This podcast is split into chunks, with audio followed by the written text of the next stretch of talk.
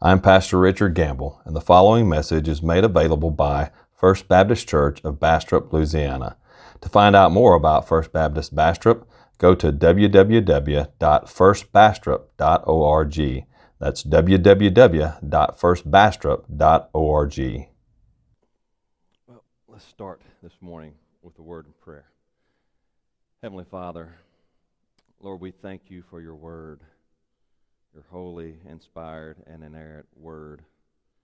And Lord, as we study your word this morning, we pray that you would write its eternal truths on all of our hearts. Lord, give us eyes to see, ears to hear, hearts willing to obey what your word teaches us. Your word shows us how to conform to your image and your likeness, is, and that's what you call us to do in Christ, be conformed to Jesus. So, Lord, today, through the power of your word and the power of your Holy Spirit, conform us to your word. Lord, make us holy, even as you, Lord our God, are holy. These things I pray in Christ's name. Amen. Well, if you have your Bibles with you this morning, turn with me. Well, actually, we're looking at Deuteronomy 5:18, just one little verse there, the seventh uh, commandment. Uh, Thou shalt not commit adultery. We're not going to stay there. Uh, I want you to actually turn to Genesis chapter 2. Genesis chapter 2. And we're going to be taking from that and going there, and you'll see why here in a little bit. Genesis chapter 2, I'll be looking at verses 18 through 24 this morning. And if you don't have a Bible, you can grab one of the Pew Bibles there, and it's page 2 in the Pew Bible, page number 2 there in the Pew Bible. And if you don't have a Bible of your own, just please take that Pew Bible with you. That's our gift to you. Today we're continuing in our study on the Ten Commandments as we're walking through the book of Deuteronomy in general. We're in the Ten Commandments now. We've been taking each commandment one by one. And the Ten Commandments, you'll remember, are general stipulations. They are general stipulations in the, the covenant between God and Israel. They're general stipulations. And these general stipulations are intended to uh, envelop or encompass a lot of specific applications. So they're general ideas, general principles that can be applied to many things in life. So we got have to keep that in mind as we're going through them. As we've gone through the Ten Commandments, we've looked at the first commandment, you shall have no other gods before me. And we said that had to do with God's authority. God's authority will have no other authorities over the Lord our God. Number two is you shall make no carven images.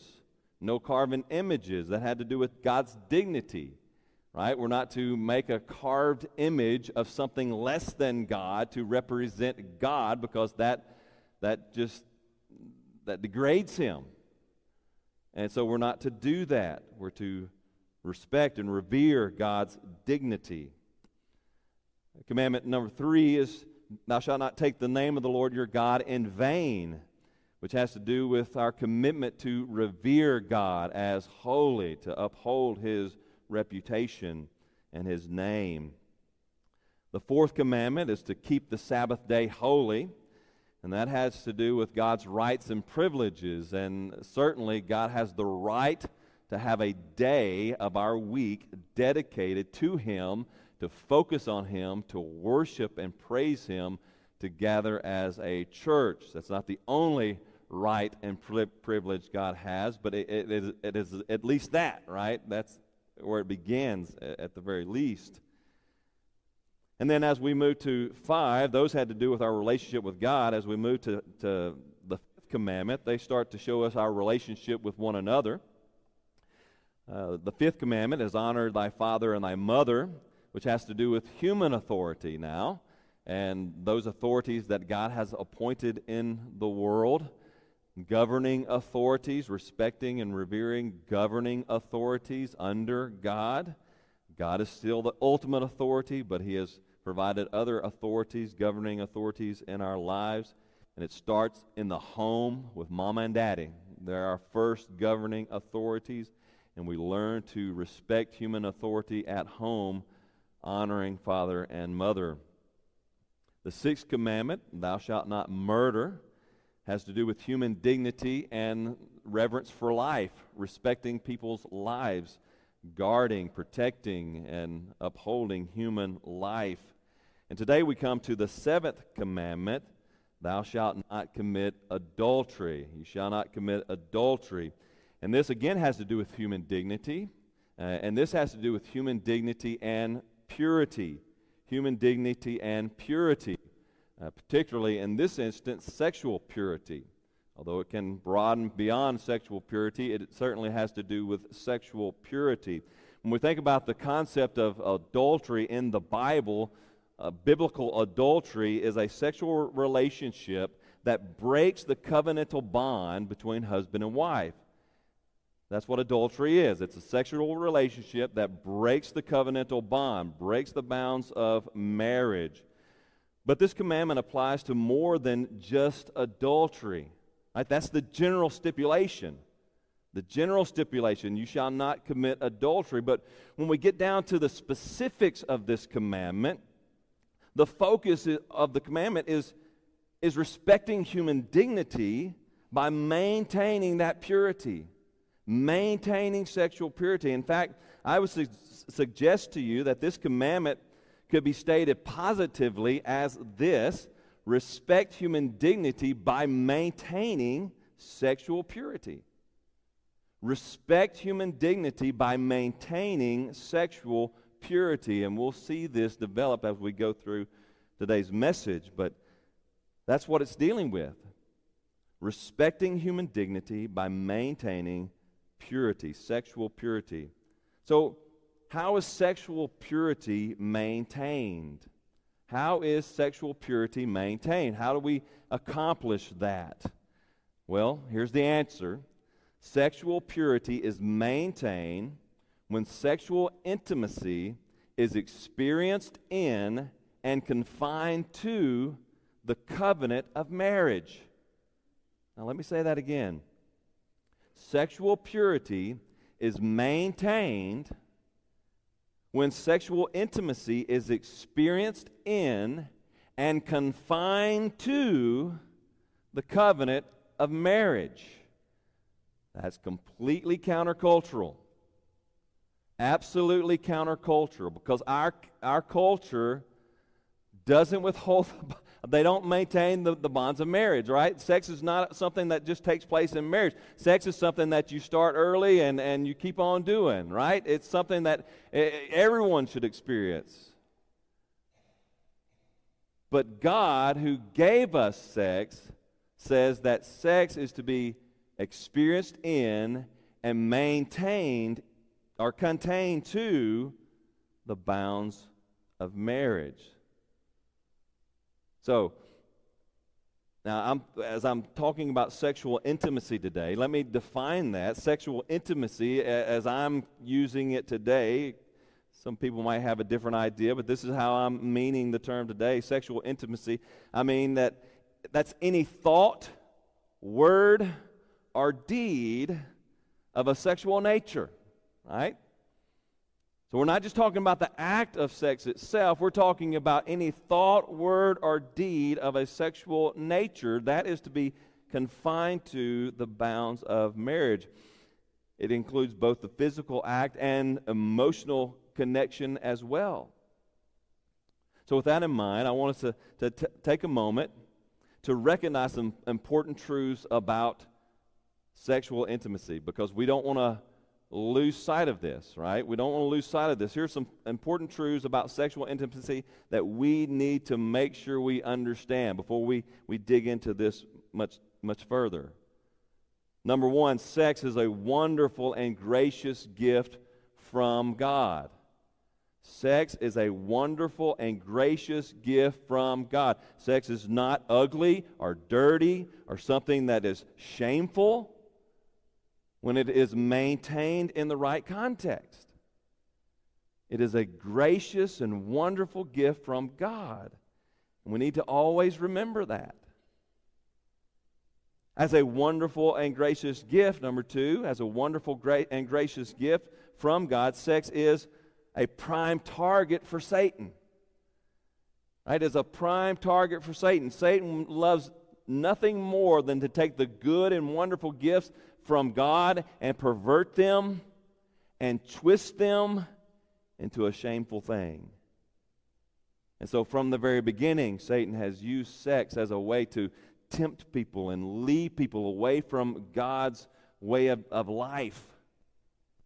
So, Satan loves to pervert what is good and right and wonderful from God and pervert it into something that is sinful and shameful and destructive to the soul. And third, we need to realize that sex is only good and wonderful and even beneficial when it is exercised according to God's design. That's key. That is to say, that when it is exercised and confined to its God ordained context, the context of marriage. So, today, with all those in mind, I want us to consider the context of sexual purity. The context of sexual purity as we consider four characteristics four characteristics of the God ordained context of sexual purity, that is, marriage. Four char- characteristics of the God ordained context of sexual purity, the bond of marriage. And for these four characteristics, then we go to Genesis chapter 2. Right? If we're going to understand adultery and how not to commit adultery, we need to understand the right context of, of sex itself. So, Genesis chapter 2 gives us that context. Genesis chapter 2, we'll be looking at verses 18 through 24 this morning. So, as we, and I'm just going to work through it. I'm not going to read, read it all out at one time, but you just stay there and, and we're going to work through this text.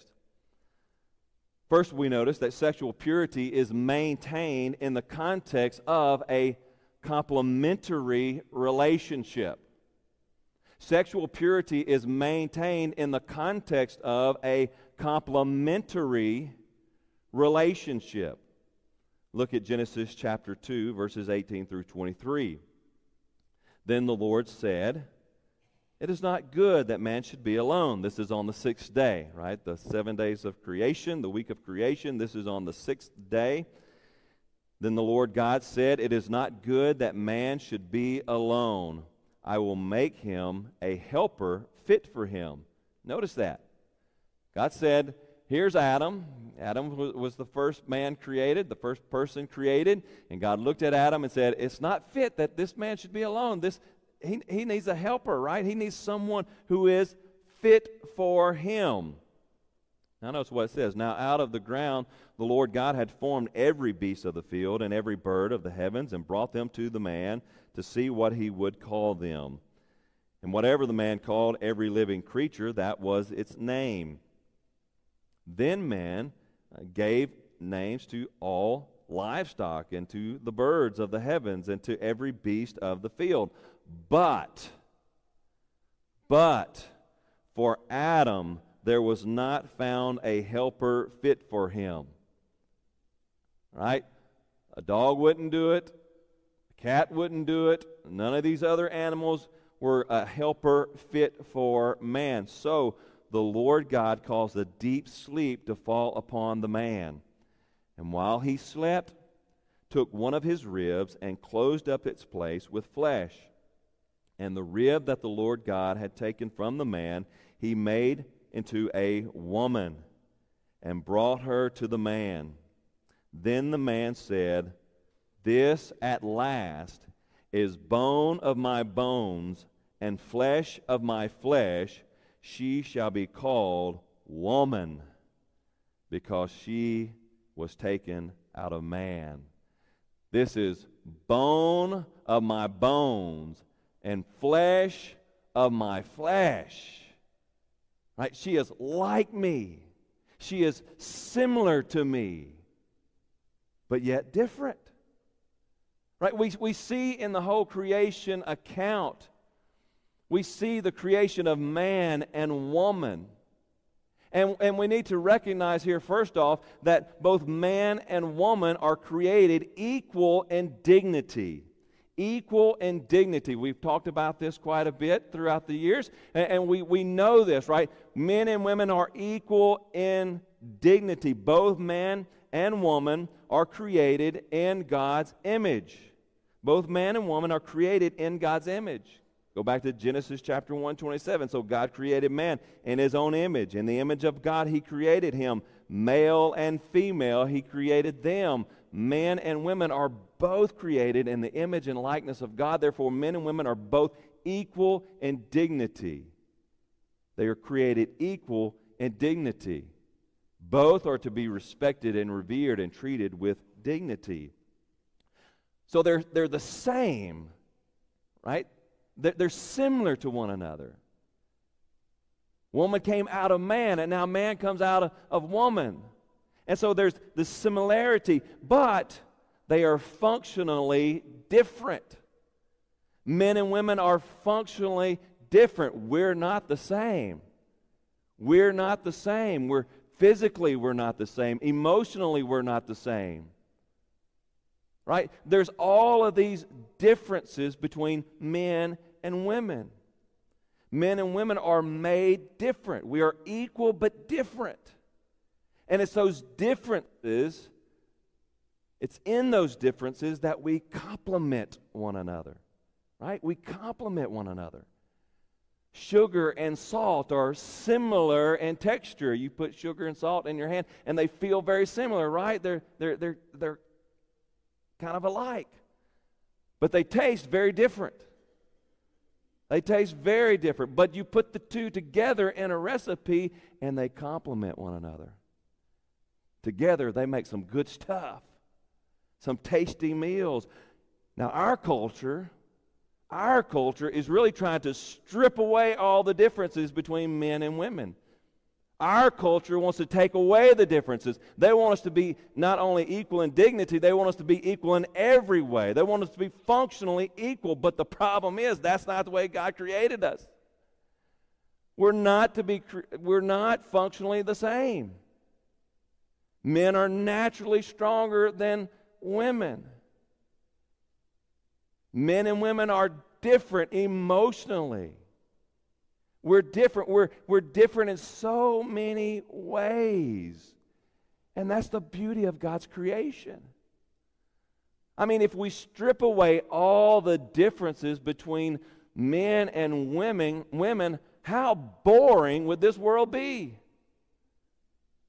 Right? It's like wearing khaki pants with a khaki shirt. It's just blah. It's boring. You need some color. Right? You need a red shirt to go with those khaki pants. You, you need some color in your life.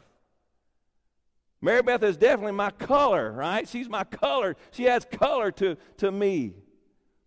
She's my bedazzled color, right? She's my bedazzled red shirt. We're different. And thank God we're different.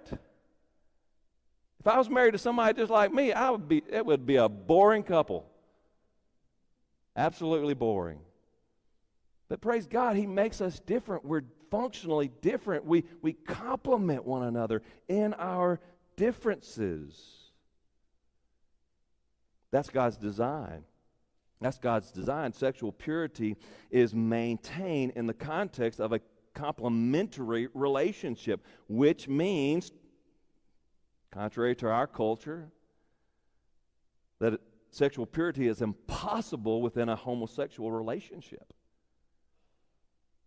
Sexual purity is absolutely impossible in a homosexual relationship. I might have just gotten cut off the air on our live stream because in our culture, that is a no no to say such a thing.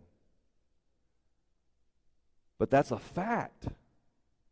That is a fact. The Apostle Paul certainly understood that the seventh commandment covered both sexual immorality and homosexuality. Sexual uh, immorality would cover anything and everything under the, the sphere of sexual immorality. I mean, that's not just adultery, but that's anything and everything. But he also points out homosexuality is part of that. In 1 Timothy 1, chapter 1, verses 9 through 10, Paul covers five of the Ten Commandments here. And he tells Timothy, understanding this, that the law is not laid down for the just, but for the lawless and disobedient, for the ungodly and sinners, for the unholy and profane, for those who strike their father and mother. Thou shalt honor your father and your mother. For murderers, thou shalt not murder. The sexually immoral, men who practice homosexuality, thou shalt not commit adultery. Enslavers, thou shalt not steal. Liars, perjurers, thou shalt not bear false witness and whatever else is contrary to sound doctrine. See, Paul understood that under this, the, the commandment of God, thou shalt not commit adultery, everything from sexual immorality in general to homosexuality is covered. Those are, are contrary to God's makeup, his, his way of making things and creating things. They're contrary to his plan, they're a perversion on how he created us to be. Therefore, sexual purity cannot be maintained in anything but a complementary relationship between one man and one woman. Second, sexual purity is maintained in the context of a covenantal relationship. Sexual purity is maintained in the context of a covenantal relationship. Again, this is completely countercultural. Look at Genesis chapter 2, verse 24, the first part of verse 24. Therefore, a man shall leave his father and his mother and hold fast to his wife. Hold fast to his wife. Hold fast, or if you're reading the King James, cleave to. I like that cleave to. That sounds better. A man shall leave his father and mother and cleave to his wife the Hebrew word there means to adhere to one another. To adhere to one another. Now, here a while back, Ken was laying some flooring in, in one of our bathrooms here. And uh, when he was, he, you know, prepared the, the, the floor there, laid out the plywood, got it ready, and then he put some adherent on top of the plywood. And then on top of that adherent, he stuck the tile, the floor tile. And when he adhered those floor tiles to that plywood, that flooring, the, the floor tiles became part of the floor, right? They become one with one another. They adhered to one another. They become one. And, and if you went up there today and tried to move those, remove those floor tiles, tiles, you would tear up the rest of the floor because they have adhered to the floor. They are part of the floor now. A covenantal relationship has that kind of adherence. A covenantal relationship binds two to one. It binds the two to one. The two shall become one. Leave father and mother and cleave to one another, adhere to one another. We notice here that a covenantal relationship is a prioritized relationship. It's leaving and cleaving. There's a leaving behind of other familial relationships. Leave father and mother. You don't forget father and mother, but you leave them, right? You, are you're, you're leaving. You're, you're separating yourself from that relationship. And now you're joining yourself in this new relationship. Mama and daddy, they were a priority when you were under their domain, right? When you were under their authority, they were your authority. They were, they were your concern. They were your priority. But when you leave father and mother and you cleave to your spouse, now the priority has shifted. Now it's no longer, priority is no longer mama and daddy. Now the priority is your wife or your husband, your spouse. They are now your number one priority. You, you leave behind mama and father. You leave behind best friend. You leave behind brothers and sisters and you cleave to your spouse. Your spouse is your number one priority under God. Your spouse is even your number one priority over even your children. You hear me? Your children are second to your spouse. That's a covenantal relationship because your children one day, hopefully, will leave and cleave, right, to someone else. But your spouse is still going to be there. That's your number one priority. So, so here's the priorities in a covenantal relationship, a covenantal marriage. God, because you'll have no other authorities over God, God, spouse, children, mother and father, and everybody else. Everybody else is after that. So your friend, your buddies, whoever you're hanging out with, they're below all of those. God, spouse. There's a change in priorities. That relationship with your spouse becomes your number one priority. Furthermore, a covenantal relationship is a binding relationship under God. It is a binding relationship, it's adhering to one another. I mean, think about the wedding vows. The wedding vow, vows say a lot. Two people vow to one another before God to have and to hold from this day forward for better, for worse, for richer, for poorer, in sickness and in health, to love and to cherish till death do us part. Until you make that commitment to another person before God and His church, you are not ready to enter into a sexual relationship. You hear me, kids? You hear me, teenagers? In fact, outside of a covenantal commitment, Sex is rooted in objectification. That's all it is. It's objectification. It's looking at another person not as a person to be loved and committed to, but it's looking at a person as an object to fulfill a fleshly desire. That's all they are outside of the covenantal relationship until you are ready to adhere to a spouse, you're not ready for sex.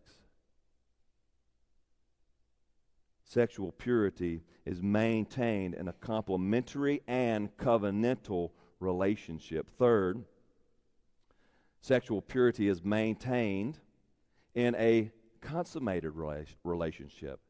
It's a, in a consummated relationship. Look at the last part of verse 24. And they shall become one flesh.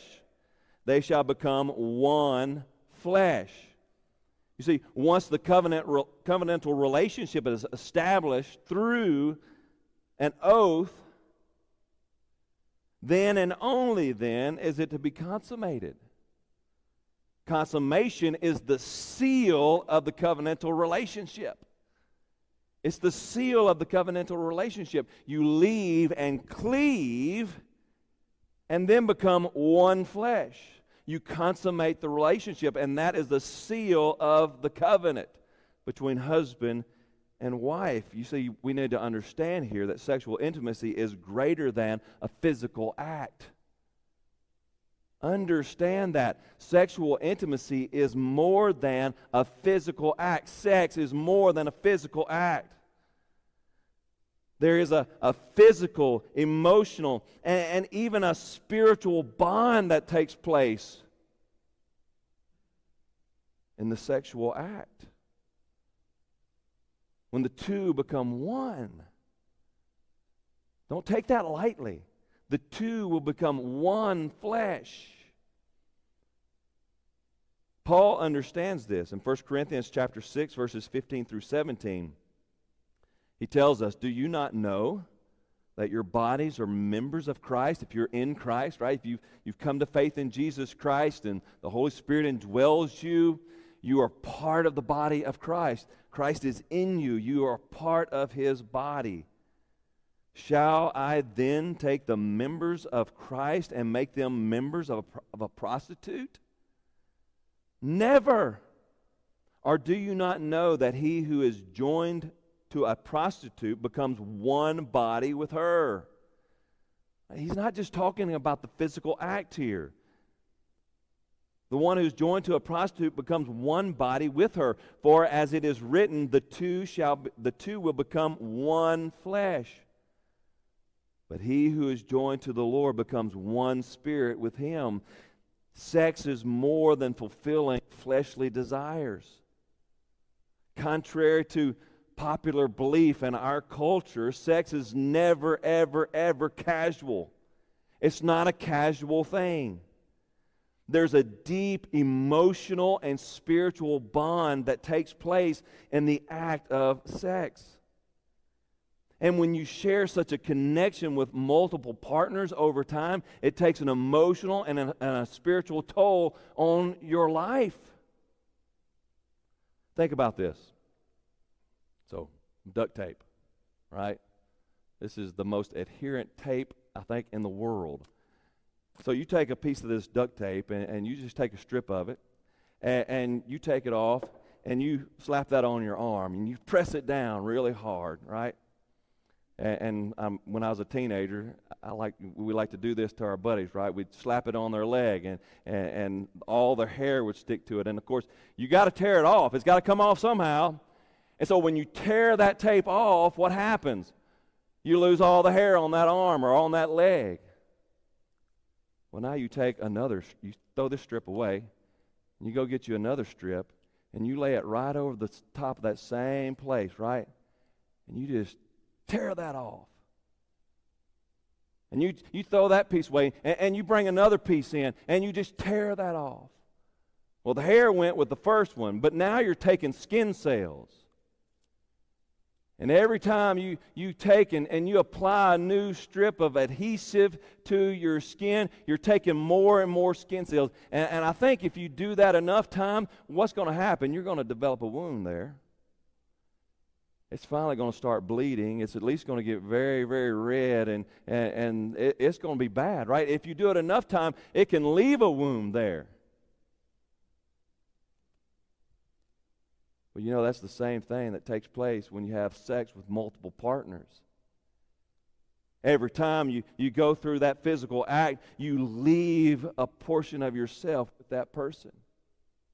There's a connection, there's a, their deep emotional bond is made. And then you tear that apart and you throw that person away.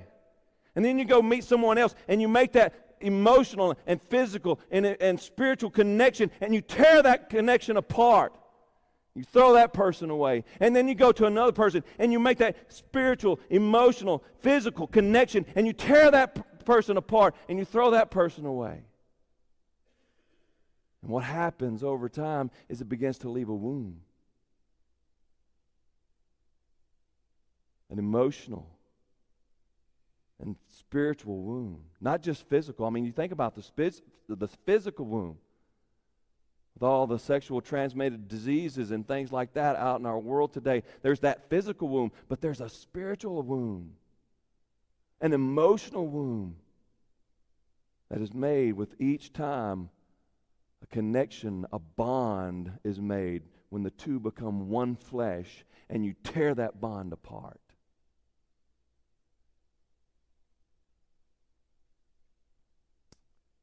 Casual sex is just like that.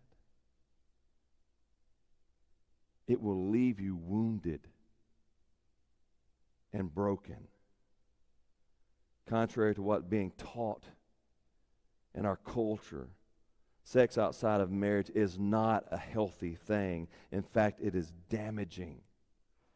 It is absolutely damaging. But, hear me now sexual intimacy within marriage is a gracious gift from God. It is a wonderful and gracious gift from God.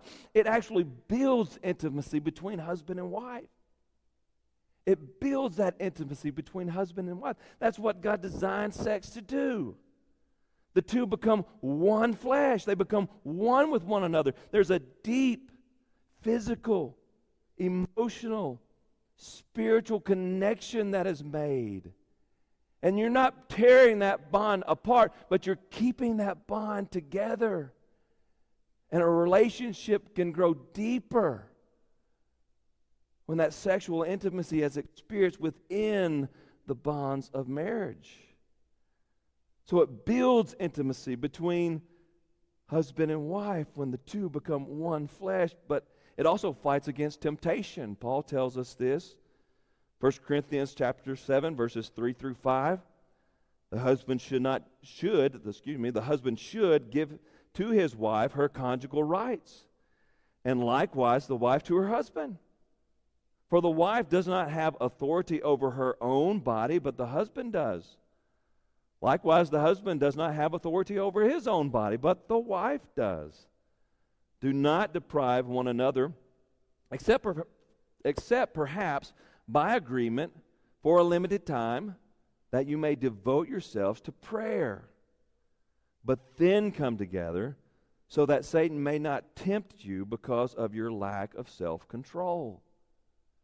You know, sexual desire is a natural thing, it's a natural occurrence and it's good and right within a marriage relationship, within that context of sexual purity. But again, Satan, he likes to take that and he likes to use that not as a way to build intimacy with your, your spouse, but a, as a way to tempt you and lead you into adultery. And so when sexual intimacy is enjoyed, and confined to the marriage relationship, then it can be beneficial in growing the marriage, deepening the marriage, and fighting off Satan's temptations.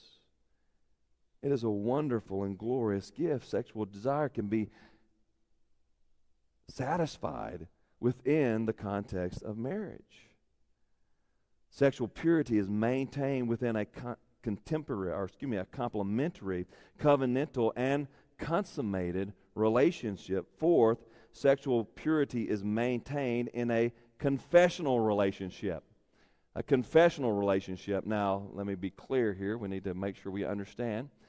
By confessional relationship, I don't mean confessing sins in, in this regard. I just needed another C, right? So, uh, confessional relationship.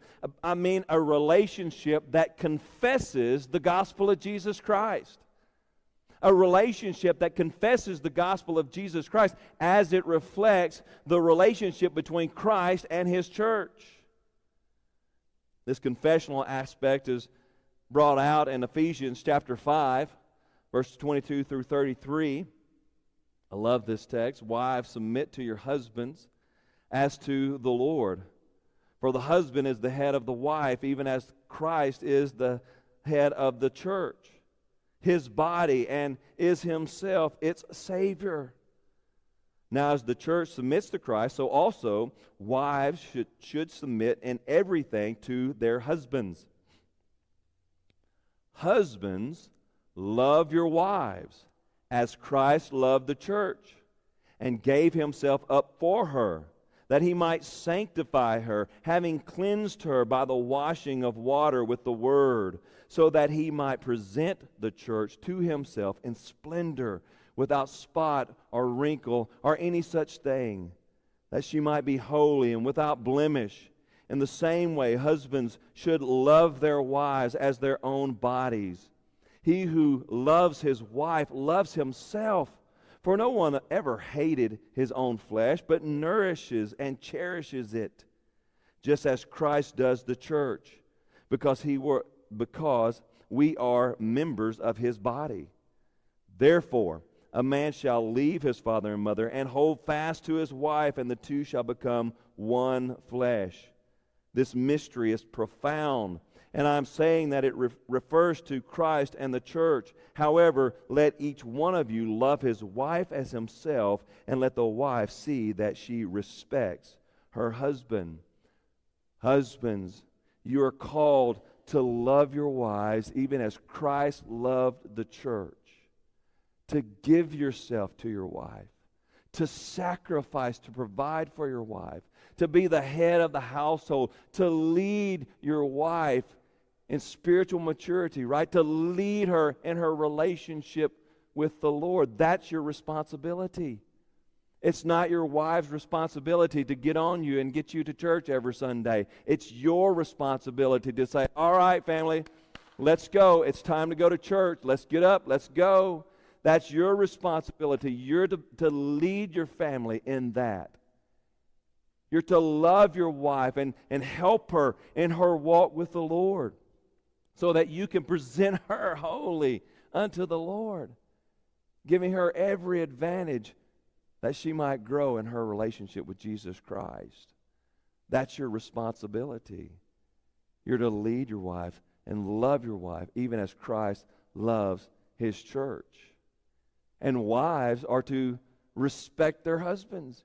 Wives, you're to respect your husband, to submit to his leadership as he leads you in the Lord, to submit to him and to respect his leadership.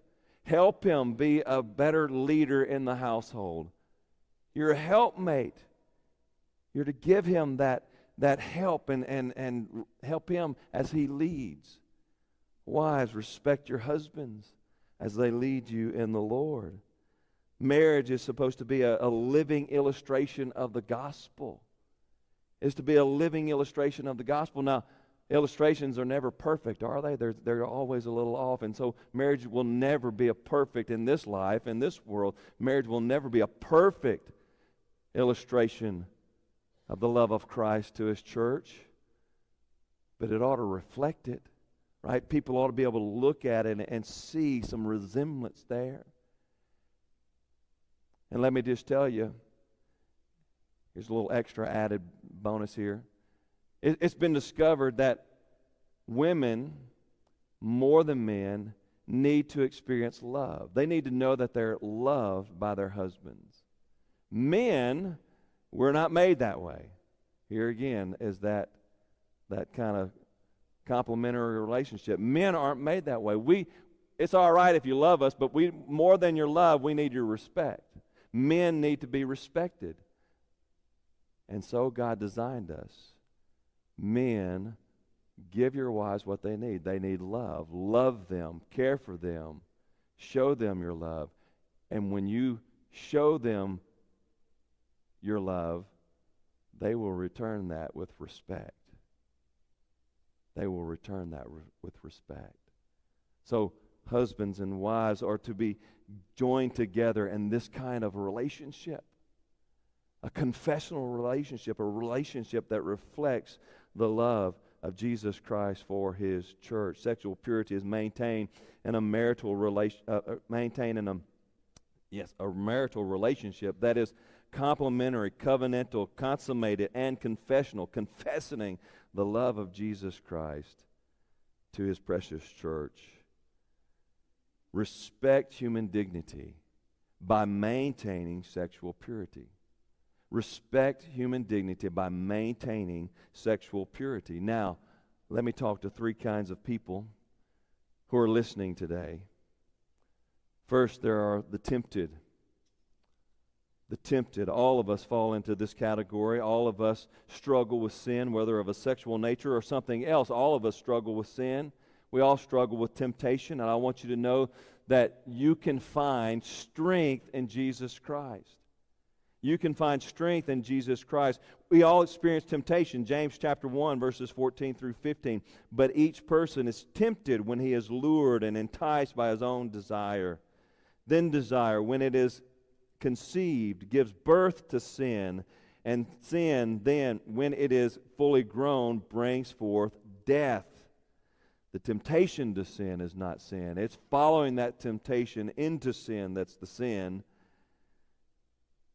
Jesus, I want you to know, Jesus understands your temptation. Hebrews chapter 2, verses 17 through 18. Therefore, he had to be made, Jesus had to be made like his brothers in every respect, so that he might become a merciful and faithful high priest in the service of God to make propitiation for the sins of the people. For because he himself has suffered when tempted, Jesus was tempted. He suffered when he was tempted. He is able to help those who are being tempted. Jesus will give you strength to endure, and he will give you a way of escape when you are tempted. 1 Corinthians 10 13, no temptation has overtaken you that is not common to man. God is faithful, and he will not let you be tempted beyond your ability. But when the temptation, he will also provide the way of escape that you may be able to endure it. That's to the tempted, now to the brokenhearted. You have heard this message and have come to a place of conviction. You've come under conviction because you know you're living in sin. You know you need to, to turn course and change your way. So, what do you do? Romans chapter 8, verses 1 through 2. Therefore, there is now no condemnation for those who are in Christ Jesus. For the law of Spirit, the law of the Spirit of life has set you free in Christ Jesus from the law of sin and death. There is no condemnation in Christ Jesus.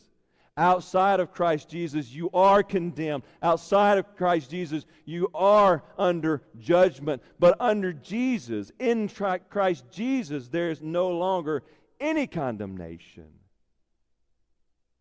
John 1 1 1 John, excuse me, 1 John 1, chapters 8 through 9. If you say we have no sin, you deceive yourselves, and the truth is not in us.